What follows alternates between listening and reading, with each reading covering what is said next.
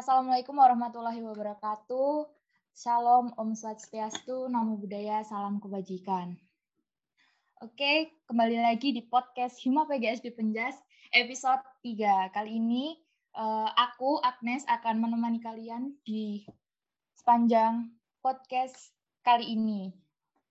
Oke teman-teman, kali ini kita kedatangan dua bintang tamu dari Ketua Hima PGSD Penjas dan Ketua Hima PKO. Kira-kira siapakah mereka? Mungkin bisa langsung perkenalan dari Mas Ketua Hima PGSD Penjas. Waktu dan tempat dipersilahkan. Halo, Assalamualaikum warahmatullahi wabarakatuh. Terima kasih Mbak Agnes Novita atas waktu yang diper, dipersembahkan. Uh, halo teman-teman, uh, perkenalkan nama saya Mukti Maulana Fajri. Saya uh, diamanai nih sebagai Ketua Hima PGSD Penjas tahun 2021. Nah, uh, ini perkenalan nama daerah nggak Mbak ya asalnya? Boleh, dari kelas apa juga gitu loh Mas. Terus angkatan berapa? Terima kasih Mbak. Uh, aku dari ini PGSD Penjas A 2019. Uh, asal aku dari Riau. Mungkin ada teman-teman yang dari Riau nanti bisa PC. PC ke IG Mbak ya. Saai lu. Oke, itu sih Mbak. Ada lagi nggak Mbak ini yang harus diperkenalin? Status, status. Enggak. Instagram, Instagram biar teman-teman tahu gitu ya. Boleh, boleh, boleh, boleh. Nama Instagramnya Mukti Maulana F, pakai underscore ya depan. Tuh teman-teman semua bisa lihat Mas Fajri melalui Instagram. Oke, langsung aja kita geser ke bintang tamu selanjutnya. Geser. Untuk Ketua Hima PKO, silahkan Mas. Halo teman-teman, halo Mbak Agnes, Mas Mukti Maulana Fajrin makasih untuk waktunya udah dipanggil ke podcastnya Hima PGSD. Alhamdulillah akhirnya bisa podcast lagi nih. Kebetulan juga Popko kan agak-agak agak-agak kehabisan bahan gitu kan ya. Soalnya ya ya begitu. Teman-teman tahu. Namaku kayak Raja Muhammad, asal Yogyakarta dari kelas PKOC, cabang olahraga taekwondo, mungkin apalagi ya, status, status nggak usah disebut lah ya. Terus habis itu, uh, apalagi yang perlu tiga oh Instagram Instagram Instagramnya at kai underscore muha hanya double ya kai underscore muha jadi teman-teman. Oh iya. Mas ngomong-ngomong popko popko itu apa sih? Sekalian mungkin promosi ya. Kalau buat teman-teman yang ikutin dari 2020 ya 2020 popko itu artinya podcast PKO uh, kenapa kita bisa galang podcast waktu itu bisa mengadakan podcast? Karena Ormawa waktu 2020 kan sempat mati. Total ya Mas Fajri Mbak Agnes ya itu sempat benar-benar mati total. Kita semua kebingungan ngapain ngadain apa mana pandemi pertama kan itu ibaratnya. Akhirnya sempat waktu itu aku uh, kayak mencetuskan ada podcast karena waktu itu sempat trending juga dan akhirnya ya berjalan lah. Tapi di akhir-akhir ini karena mungkin kesibukan sama-sama ya teman-teman Ormawa ataupun aku pribadi uh, nanti akhirnya Popo mungkin akan berjalan lagi sih dari abis Hima PGSD buat podcast nih Popo jadi kayak menggairahkan lagi sih. Mantap. Makasih Mas Kai atas perkenalannya. Uh, tadi disinggung-singgung ya Ormawa tentang Ormawa. Nah dari Mas Fajri nih sebenarnya itu Ormawa itu apa sih Mas? Uh, Ormawa ya. Uh, kalau menurut aku sendiri itu Ormawa kepanjangannya dari organis organisasi mahasiswa. Nah, uh, kalau menurut aku Ormawa itu gimana kayak kita tuh berorganisasi di univ tersebut. Bisa dibilang ya di fakultas juga lah ya. Uh, kita tuh kayak mahasiswa, tapi kita tuh uh, adalah kayak sedikit tingkatan kita tuh kayak membantu dari birokrasi kita sendiri terus kayak kita tuh berusaha gimana sih supaya kita tuh bisa mewadahi mahasiswa-mahasiswa lain seperti itu sih. Jadi kayak kita tuh uh, gimana cara memajukan ya kayak hima contohnya. Itu hima gimana sih kita memajukan uh, prodi kita? Nah seperti itu kayak kita selain membantu prodi kita juga membantu untuk uh, mahasiswa itu uh, punya prestasi lah. Terus kayak uh, punya tempat pengembangan minat bakat mereka. Kalau menurut uh, aku gitu sih. Mungkin beda nanti dari teman sebelah ini. Oh ya monggo dari Mas Kai. Mungkin Ormawa itu seperti apa sih? Kan itu tadi uh, dari pendapatnya Mas Faji seperti itu. Mungkin dari Mas Kai gimana? Bisa di Oke, kalau dari pandanganku sendiri sih dengar kata-kata Mas Faji tadi udah jelas banget ya. Kalau kita tuh membantu, membantu, membantu. Kata akhirnya kalau membantu itu kan apa ya? Kita pekerjaan kita kita melakukan. Nah, apa sih subjeknya? Membantu. Pada akhirnya kita pembantu. Nah, tapi sekali lagi di sini teman-teman banyak yang keliru mindset tentang pembantu. Maksudnya keliru tentang pembantu adalah teman-teman ketika membantu atau menjadi pembantu tanda kutip atau pelayan ya, paling halusnya pelayan, itu kan berarti teman-teman dapat sesuatu, dapat income istilahnya, dapat dari apa jasa yang teman-teman keluarkan itu dapat lagi gitu balik. Nah, sedangkan di Ormawa yang sekarang ini dengan idealismenya kita yang masih muda bilang hidup mahasiswa, hidup rakyat Indonesia, tetapi kalian semua bayar UKT juga masih belum mampu. Kita masih belum dapat peluruhan UKT. Loh, iya, iya, iya. itu itu kayak apa ya? Ibaratnya klise toh. Kita bilang, ayo kita beri makan orang lain, tapi kita nggak usah makan. Pokoknya kita nggak usah makan, kita bantu orang lain aja. Biar orang lain makan, tapi kita nggak usah makan. Nah itu kan klise tuh. Makanya teman-teman Ormawa di sini harus mengubah mindset jadi kita dapat sesuatu, kita memberikan sesuatu take and give kalau bahasa kerennya ya. Nah, oh, iya. tapi take yang kita ambil ini bukan materi loh ya, bukan nyelentit duit kas gitu kan. Nyelentit duit angkatan di digowo mbuh muncak warning dia enggak tahu kan, tapi enggak gitu. Maksudnya kita dapat apa Mas? Dapat pengalaman, dapat ilmu, dapat kesan pesan yang baik. Yang buruk pun itu enggak apa-apa. Tapi maksudnya eh, teman-teman teman-teman nantinya bisa mendapatkan sesuatu dan memberikan sesuatu. Itu sih teman-teman. Uh, bisa ditambah mungkin kita nanti bisa dapat relasi lagi mas ya. Betul, betul masuk sekali itu mas Fajrin. Ya, ya itu aja. Kita dapat relasi, kita dapat uh, ilmu, terus kita dapat pengalaman yang mungkin nanti kita bisa bawa keluar gitu sih lebih tepatnya mas ya. Jadi, sembari kita selesai dari uh, perkuliahan kita dapat ilmu banyak terus kita bisa realisasikan ke masyarakat untuk kita nantinya juga. Nah, kita bertiga ini kan termasuknya kita tuh pengurus gitu ya, pengurus dari uh, masing-masing uh, ormawa. Salah satunya pengurus Hima PKO, kemudian Mas Kai sebagai pengurus Hima PKO dan saya kemudian Mas Fajri juga sebagai pengurus Hima PGSD Penjas. Nah, itu kan uh, ada salah dua ormawa yang ada di FIK. Nah, mungkin dari Mas Kai sendiri bisa uh, memberikan beberapa contoh ormawa-ormawa apa aja sih yang ada di FIK nih? Wah seru nih Mas Wazrin Bakres nih kalau bahas FIK. Ormawa di FIK ada berapa sih? Kita dari warna kali ya. Dari warna. Uh, mungkin kalau PKO merah. Kalau Ikor, apa Ikor? Ikor hijau. PGSD, PGSD? Uh, PGSD PGSD kita pakai korsa hitam. Oh ya, korsa hitam tapi biru lah ya, biru atau putih lah ya gambarannya. Ya, Terus biru. ada lagi mungkin kalau yang setara lagi ada tentang keagamaan, ada UKM F UKM F itu ya. Al Hidayah. Al Hidayah betul. Aduh, sampai lupa mas tentang agama-agama gitu. Habis itu habis itu tentang tentang penelitian ada UKM Koksman. Terus kita naik lagi ke payung yang paling atas ada band. Oh, udah sih udah itu aja sih. PJKR? Iya, Hima PJKR kuning, Hima PJKR betul. Udah sih itu aja. Uh, eh, DPM juga sih, Mas. Iya kan? Yang mana? Oh iya, ada lupa aku. Kalau ada DPM lupa aku hampiran.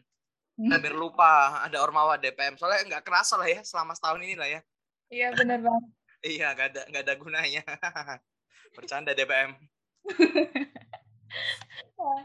Kemudian itu Mas, apa kalau dari BEM sendiri sih eh, kan kalau kita Hima, Hima PGSD itu yang bisa daftar tuh cuman teman-teman dari mahasiswa yang di prodi PGSD, begitu pula di PKO. Kalau BEM dan DPM sendiri kayaknya bisa ya Mas dari semua? Bisa sih. Iya nggak sih Mas Fajrin? Kalau BEM itu kan bisa semua prodi, tapi kalau DPM juga bisa sih semua prodi. Tapi keba tapi ada status khusus harus PKO kalau DPM. DPM yang tahun ini harus PKO. Nggak nggak PKO nggak nggak keterima pokoknya. Kalau itu nggak tahu aku mas ya. Aku aku juga aku kan juga cuma menerka-nerka kan syarat khususnya DPM sekarang mungkin. Oh, kalau itu aku kurang tahu juga sih. Cuma kalau untuk BEM itu terbuka sih untuk semua. Terus kalau DPM ya aku soalnya kurang ngikutin juga mas kalau DPM ini. Ya aku, iya nggak apa-apa, nggak apa-apa mas Azrin. Kenal, yang penting kenal. Yang penting kenal ya. Yang penting advokasi jalan gitu kan ya. Wah itu kurang tahu mas yang penting. Oke, lanjut uh, ke kan itu tadi kita udah bisa tahu ya ada beberapa ormawa yang ada di FIK teman-teman. Kemudian hmm, ada cara khusus gak sih untuk bergabung di ormawa sendiri? Dari Mas Fajri mungkin? Uh, kalau untuk bergabung ke ormawa sendiri sih nggak ada uh, yang khusus ya menurutku. Yang penting mereka niat, mereka mau, itu terbuka sih untuk semuanya kalau untuk dari aku sendiri ya karena terlalu membedakan seseorang itu juga nggak baik gitu. Oh iya ya berarti untuk semua teman-teman yang uh, mahasiswa aktif ya tentunya di FIK tuh boleh banget bergabung di uh, ormawa-ormawa yang ada di FIK. Nah, ya. kemudian uh, untuk aku tanya ini pertanyaan untuk kedua belah pihak ST kedua belah pihak uh, untuk Hima PKO dan Hima PGSD Penja sendiri itu mungkin uh, karakteristiknya itu seperti apa sih Mas? Kemudian uh, yang gimana ya? Mungkin bisa menjelaskan secara singkat mengenai mungkin program kerja ataupun apa kita sharing gitu loh antara Hima PGSD Penjas dan Hima PKO mengenai karakteristik yang ada di masing-masing hima. Mungkin bisa dimulai dari Mas Kai. Hmm, Oke, okay. kalau dari hima PKO karakteristiknya mungkin kalau aku boleh jadi itu ya apa ya analisis atau komentator bilangnya berbeda daripada hima-hima yang lain ya. Kenapa? Soalnya kita di sini uh, konsentrasinya kecabangan, jadinya ada yang cabangnya taekwondo, ada yang karate, ada yang renang, ada yang atletik, ada yang basket, ada yang sepak bola, uh, majemuk gitu ya. Berbeda dengan nanti teman-teman yang dari misalnya Hima PGSD sendiri, walaupun punya basic kecabangannya, tapi kan di situ konsentrasinya kalian satu. Beda sama teman-teman PJKR juga, walaupun kecabangannya banyak juga satu. Begitu pun dengan IKOR dan lain-lain. Tapi karena kemajemukan itu bukan berarti semuanya hal buruk ataupun baik ya, malah imbang menurutku baiknya gimana kita bisa ketemu banyak kepala yang mempunyai pemikiran berbeda, punya pandangan yang berbeda, dan tentunya punya visi misi dan ambisi yang berbeda. Tapi di balik itu semua tadi, kalau kita boleh uh, ambil buruknya, ambil buruknya teman-teman dari PKO karena karakteristiknya majemuk sekali, itu kita susah untuk menyamakan dan cenderung ada kalau apa ya namanya ya bahasa politik kan nepotisme gitu ya. Jadi ibaratnya kayak aku nih anak taekwondo ya isinya taekwondo semua walaupun nggak gitu lah ya. Aku anak sepak bola isinya sepak bola semua gitu.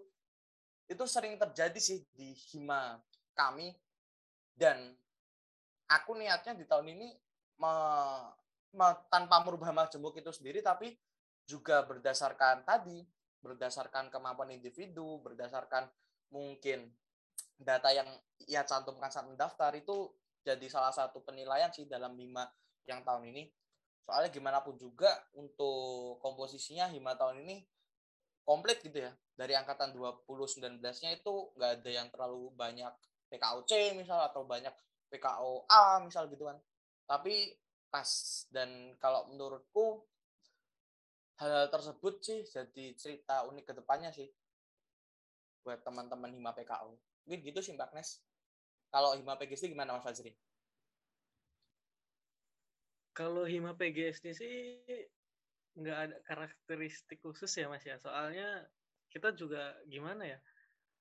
Uh, eh, PGSD itu kan kayak terfokus uh, ke anak-anak SD. Jadi kayak untuk proker-proker sendiri itu tahun ini ya, tahun ini itu bisa dibilang kalau menurutku berbeda. Ya gitu sih berbeda kayak uh, di tahun ini juga uh, aku kemungkinan ini nggak ngadain kayak tahun-tahun sebelumnya kan untuk futsal itu uh, karena tahun ini tuh kayak kita juga mas kayak tau lah kita kebentrok sama Permada. Permada itu udah otomatis bulan depan jalan kan nggak mungkin kalau kita bakal uh, lakuin lagi gitu loh. Ibarat nanti itu monoton. Jadinya kayak masa uh, udah futsal futsal futsal futsal lagi ya. Kalau tahun ini malah kalau untuk dibilang proker tadi ya Mbak Agnes ya uh, itu lebih ke yang tren. Jadi kayak kita nanti tuh bakal ngadain yang sistem online. Terfokus sih itu sih kalau dari kita sendiri terus kayak kalau untuk uh, kayak kalau Mas kayak bilang tadi kan kalau terfokus sama PKU C A A B gitu ibarat uh, kalau alhamdulillah di tahun ya sama tahun-tahun sebelumnya PGSD itu ada aja sih dari A B C itu tuh ada aja gitu ya kayak jadi kayak uh, lebih berasa ada kita nggak membandingkan siapa A B C-nya gitu jadi kayak yaudah kita sama-sama PGSD itu sih mm-hmm. Oke, menarik sekali ya teman-teman bahasan kita pada malam hari ini. Oh ya, uh, Kai, aku boleh tanya nggak di luar kita bahas Ormawa nih? Boleh, boleh, boleh, boleh. Gimana, Agnes? Uh, kemarin aku tuh ngobrol sama teman PKO juga. Katanya, iya. katanya sekarang uh, di PKO ini ada magang. Magang itu yang gimana sih, Kai? Baru tahun ini kan? Oh. Nah, betul betul. Mm -mm mungkin baru inget gitu loh. Jadi mumpung ada Kai, aku mau tanya tentang itu sih. Oke, mungkin apa yang jelasin sedikit ya ke teman-teman di luar sana. Ini programnya dari MBKM. Kalau teman-teman dia di KRS kan juga ada tuh mata kuliah MBKM. Ini hampir sama. Jadi ini program hibah dana dari Kemendikbud terus sama Prodi PKO dibuatkan magang yang gunanya buat jadi implementasi mahasiswa PKO nggak hanya secara teori tapi di lapangan juga kita mengetahuinya. Nah, dulu itu pertama kali daftar 16, 16 mahasiswa dengan satu program yaitu ke KONI DIY. Alhamdulillah aku pun keterima di program pertama itu, lalu selanjutnya di kemudian hari sampai sekarang bertambah jadi 21 mahasiswa yang ada di KONI, ada di Nine Apparel, ada di uh, pabrik bola, perusahaan pabrik bola, terus ada yang di hmm, pengelolaan stadion, ada juga yang di PSS Development. Nah, itu menarik sih buat teman-teman semua yang alhamdulillah bisa terpilih untuk program tersebut sih. Soalnya kan ini kita mengajukan diri Mbak Agnes Mas Fajrin. Jadi oh, enggak gitu. enggak enggak dipilih, enggak istilahnya enggak semua dapat gitu ya. Hmm. Kan kayak kita Ormawa juga nggak semua Ormawa kan, nggak semua mahasiswa PGSD Ormawa, nggak semua mahasiswa PK Ormawa ataupun mahasiswa BEM gitu. Oh nggak ada, BEM nggak punya mahasiswa ternyata. Yang ada cuma PKO, IKOR, PGSD, PJKR gitu ya. Iya. Oke Mas Kai, makasih banget informasinya. Karena aku tuh kepo gitu loh. Sebenarnya program magang ini tuh apa sih? Karena cuma ada di PKO sih kayaknya, iya kan? Jadi cuma ada di PKO uh, ini bisa dibilang nanti IMO PKO ini bakal ngelebihi yang lain nih Mas ya? uh, enggak himaya sih, mahasiswanya. Kalau himaya ya kita itu aja disamaratakan aja kayak kata Prof Sumaryanto kan sematione wae gitu. Oh. Jadi udah ibarat apa uh, mahasiswa mahasiswa PKO lah ibaratnya gitu udah kayak bisa terjamin ini ya ke depannya ya. Iya, bismillah lah Mas Fajrin. Oke Mas Fajri, ini pertanyaan buat Mas Fajri ini. Mungkin buat teman-teman pecinta pendengar setia dari podcast Hima PGSD Penjas nih, mungkin bertanya-tanya, sebenarnya tuh persyaratan hmm. untuk mengikuti Ormawa PGSD itu apa aja? Mungkin bisa dijelasin ya Mas? uh, syarat mengikuti Ormawa PGSD ya, IMA PGSD yang penting uh, untuk di tahun depan itu berarti angkatan 2020 dan angkatan 2021 itu udah udah jelas tuh uh, tuh yang pertama terus kalau untuk yang lain itu tergantung ke depannya sih mbak. Kalau kalau di tahun ini tuh fleksibel sih yang penting uh, niat itu. Uh, yang utama dari segalanya itu niat sih. Itu yang terpenting. Kita nggak boleh ya itu tadi kayak nggak nggak membeda-bedakan. Yang penting mahasiswa aktif terus uh, sesuai dengan prosedur kayak kalau di tahun depan ya 2020 dan 2021 itu udah pasti. Itu sih mbak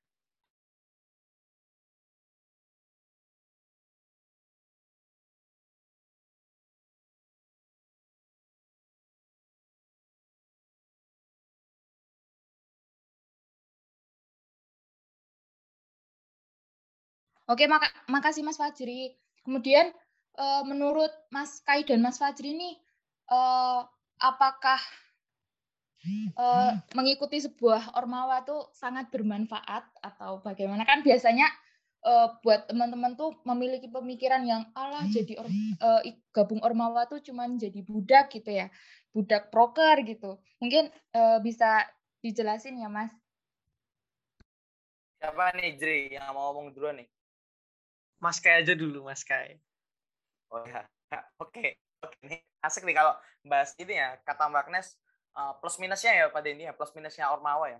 Benar, ha Ini aku sempat kemarin lihat uh, postingan dari uh, Instagram cukup besar, Excel Future Leader. Di situ dia ngerangkum ada tujuh, tujuh red flag atau bendera merah untuk suatu organisasi. Aku bacain aja lah ya, biar biar aku nggak dikira omong doang gitu ya tanpa tanpa data gitu. Yaitu ada terlalu mengglorifikasi kekeluargaan yang pertama. Terus ada keputusan yang ber diambil bersifat grouping ketiga terus lanjutkan tradisi tanpa evaluasi dan modifikasi. Jadi ibaratnya terlalu senioritas gitu.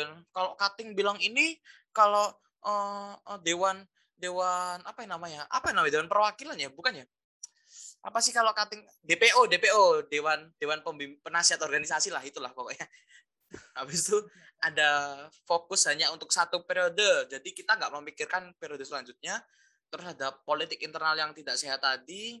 Pemimpin tidak tahu organisasi yang mau dibawa ke mana serta yang terakhir anggota tidak berkembang. Nah kalau kita cross check dari tujuh red flag atau bendera merah ini semuanya ada di FIK gitu. Iya, semuanya ada di FIK plus minusnya aku nggak ngomongin hima PKO paling bagus ataupun paling jelek tapi semuanya terbagi gitu hima PGSD mungkin punya cerita dari tujuh benderanya masing-masing ataupun hima ikor ataupun bem ataupun uh, eh, UKMF penelitian. Tapi kalau yang dari tujuh red flag ini terjadi semua di PKO gitu. Terjadi di angkatan atas maupun sekarang beberapa juga terjadi dari red flag. Nah tapi dari itu semua plusnya jadi kita kaya teman-teman. Kita makin kaya kita makin majemuk. Ibaratnya kalau kata Tan Malaka kan terbentur terbentur terbentuk gitu ya. Berbeda sama yang kenyataan sekarang terbentuk terbentuk eh terbentur terbentur acur gitu kan ya kalian sekarang. Nah habis itu makanya karena kejadian hal tadi karena semua kekayaan tadi itu menambah diri kita sendiri gitu ya. Jadi ya teman-teman kalau misalnya tanya plus minusnya ya pasti ada gitu. Pasti ada plusnya ada minusnya. Kalaupun tanya ya yang dirasain oleh teman-teman ormawa itu adalah gambaran ormawa tersebut. Walaupun nantinya juga kalau ditanya adalah beberapa yang kayak demi kepentingan sesuatu uh, apa ya memiringkan apa yang terjadi gitu mas Fadri ya ibaratnya yang terjadi sebenarnya kayak gini jadi kayak gini kayak gini tapi itu nggak apa-apa lah buat kekayaan lagi aja sih. Gitu sih mbak Agnes mas Fazrin. Mungkin mas Fazrin nambahin ada banyak mesti. Oh nggak ada mas. Uh, masih kalah nih ilmunya sama mas Kai ini udah jauh nih mas Kai. Enggak. Gimana enggak. tadi uh, plus minusnya mengikuti ormawa ya mbak ya? Betul. Uh, kalau aku mungkin plus minus dalam Ormawa, aku gabungin ke perkuliahan aja lah ya.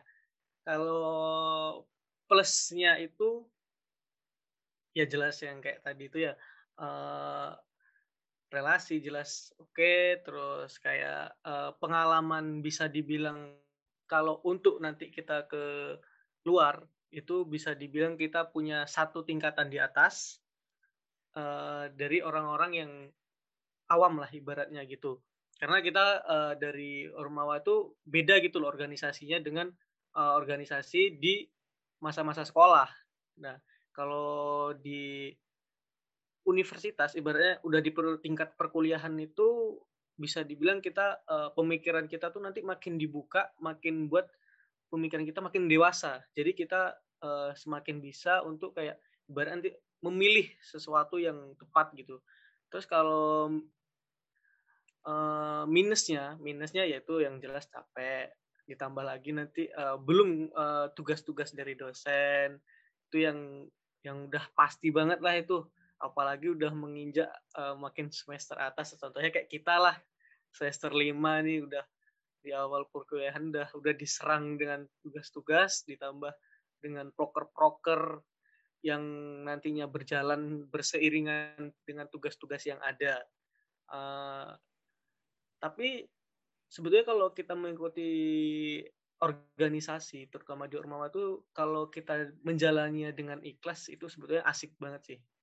Jadi kita banyak mengetahui segala sesuatu yang kayak uh, dulunya kita nggak tahu jadi sekarangnya kita tahu terus gimana caranya kita uh, berada di sebuah forum menghargai seseorang. Nah itu itu menurutku dapat sih ketika kita mengikuti di suatu ormawa itu udah pasti oke makasih Mas Kai sama Mas Fajri atas jawabannya ya Nah, lanjut nih. Ngomong-ngomong masalah uh, perkuliahan. Nantinya kan kita bakalan uh, lulus, terus kita bakalan kerja gitu. Nah, sebenarnya tuh setuju nggak sih Mas Kai dan Mas Fajri kalau misal riwayat organisasi itu sangat mendukung uh, kita ketika interview gitu, ketika kita melawan, melakukan uh, apa ya namanya uh, lamaran pekerjaan gitu. Setuju nggak sih? Gimana Mas Fajrin? Uh, kalau dari aku sih setuju. Karena uh, aku pernah dengar dulu tuh ada yang ngomong sama aku. Siapa ya? Tapi aku lupa orangnya. Uh, ibaratnya kita mempunyai SK dari organisasi itu tuh itu kita bisa menambah satu plus uh, keuntungan buat kita untuk melamar pekerja pekerjaan di suatu tempat. Itu aku tapi lupa siapa yang pernah ngomong sama ada tuh yang pernah ngomong sama aku. Jadi kayak uh, kita udah punya satu tingkatan plus gitu dari yang lain ketika kita uh, mempunyai riwayat organisasi. Karena uh, tentu dong di organisasi kita diajari gimana cara kerjasama nah itu ibaratnya satu uh, plusnya untuk uh, melamar pekerjaan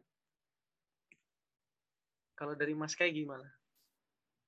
Kalau dari aku sih juga setuju, tapi dengan syarat dan ketentuannya Mas Fajri ya dan Mbak Agnes. Maksudnya ya. syarat dan ketentuan tuh maksudnya nggak semuanya pada pada kenyataan ya. Aku ngomong kenyataan ya, bukan terus penjustifikasi kayak kata Mbak Agnes tadi bahwa ikut ormawa itu budak proker tapi enggak.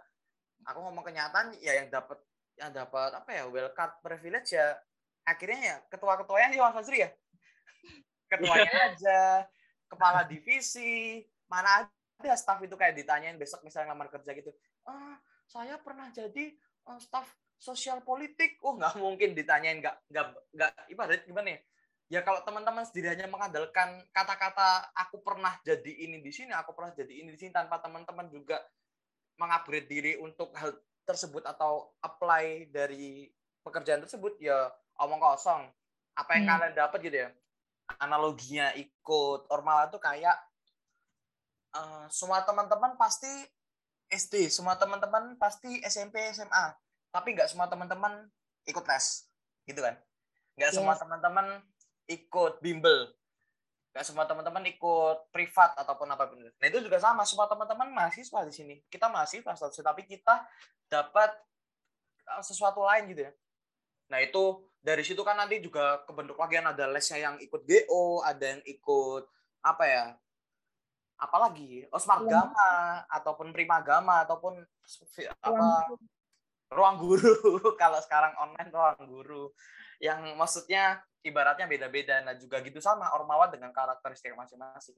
Tapi yang perlu dipelajari teman-teman bukan berarti jaminan ikut les itu jadi pintar loh ya. Iya kan? Iya.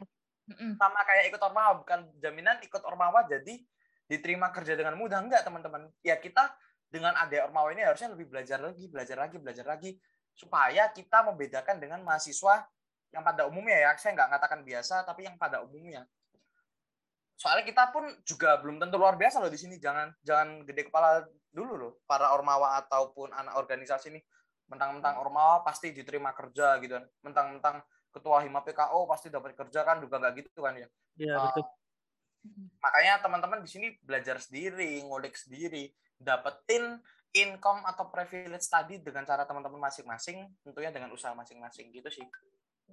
Yang Berarti Nah, itu skill individu juga sih, Mas. Yang penting. betul betul betul Eh, embel-embel pernah organisasi itu hanya plusnya doang, tapi nggak bisa menjamin memang. betul setuju aku dengan Mas Fadli kayak ibaratnya mantan ketua ketua sesuatu gitu kan ada juga yang dapat kerjaan juga susah gitu kan ya Ya, betul. ya, ya dengan kenyataan tadi skillnya masing-masing sih Ya. berarti itu eh, ormawa itu sebenarnya tuh mewadahi gimana cara kita mengembangkan skill kita itu PR buat diri sendiri. Jadi kalau buat teman-teman yang cuman ikut-ikut tok itu kayak ya udah sama aja gitu ya Mas ya. Ya, betul itu. setuju setuju Mbak Agnes Oke. Kemudian eh, kan tadi ada plus minus ikut ormawa, kemudian ini eh, berpengaruh nggak sih ikut ormawa tuh melamar pekerjaan gitu udah dijawab semua. Kemudian ini di pertanyaan yang terakhir nih, eh, manfaat manfaat kita mengikuti sebuah organisasi, apalagi eh, kita sebagai mahasiswa, eh, menurut Mas Kai dan Mas Fajri sendiri eh, mungkin bisa eh, disampaikan ya. Eh, Mas Monggo dari duluan apa aku duluan Mas kayak aja dulu. Oke, untuk apa ya? Manfaat mengikuti organisasi pertama kita jadi lebih dekat ke orang tua ya, nggak nggak dipungkiri Mas Adri ya. Kita jadi lebih dekat ke dekanat ataupun pembimbing, pembina organisasi kita masing-masing. Nah, itu tinggal teman-teman apa ya? Manfaatin sendiri sih. Balik lagi manfaatin sendiri. Kayak pas teman-teman misalnya jadi dekat orang tua malah jadi yang ngelawan gitu misalnya ngelawan sama orang tua ya itu pilihan teman-teman aku nggak menyalahkan teman-teman semuanya tapi eh, sekali lagi dapetin atau apa ya take take sesuatu yang teman-teman kira bakal bermanfaat gitu daripada teman-teman nantinya hanya mendapat embel-embel gagah atau idealis atau pejuang mahasiswa lebih baik teman-teman dapat sesuatu yang nanti bermanfaat untuk teman-teman pribadi dulu baru nanti teman-teman bisa sebarkan ke orang luas. Gitu kan ya? Kalau aku sih yang manfaat di organisasi dapatkan sih kayak gitu sih. Ibaratnya ya kalau sama orang tua harusnya gimana sih? Harusnya kita patuh harusnya kita ibaratnya bahasani kita pakai bahasa yang sopan dengan tentunya kas kita akademisi terpelajar gitu sih Mbak Agnes Mas Fajri Oke, makasih banyak Mas Kai. Oke, untuk Mas Fajri sendiri mungkin bisa langsung dijawab. Kalau aku sendiri sih manfaat ya. Eh, kalau untuk pribadi yang pertama eh, ini tergantung orang ya. Kalau menurutku kita bisa berpikir lebih kritis. Eh, kalau orang yang niat kita bisa berpikir lebih maju. Eh, terus kita eh, kan kita mewadahi juga nih. Berarti ibaratnya kita berpikir untuk eh, manfaat diri kita. eh, kita eh, bisa nggak sih kayak membantu seseorang, nah kayak gitu. Itu sih kalau dari Eh, menarik sekali ya pembahasan kita pada malam hari ini. Sampai nggak kerasa kita udah 40 menit lebih nih menemani teman-teman pendengar setiap podcast PGSD Penjas. Nah, ini pertanyaan penutup buat Mas Kai dan Mas Fajri. Mungkin pesan untuk Ormawa yang ada di FIK eh, bisa dimulai dari Mas Fajri terlebih dahulu. Eh, pesan untuk seluruh ormawa ya. Uh, kalau pesan aku sih semoga uh, ormawa-ormawa Sorry Mas.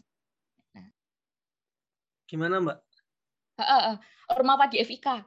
Ya, ya ya pesan saya untuk ormawa di FIK seluruhnya tuh supaya uh, bisa lebih maju, terus kita bisa lebih uh, bermanfaat lah, uh, terutama untuk uh, FIK sendiri. Jadi supaya FIK tuh bisa lebih maju lagi, lebih jos lagi lah ibaratnya gitu.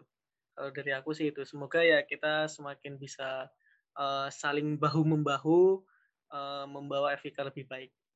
Itu sih.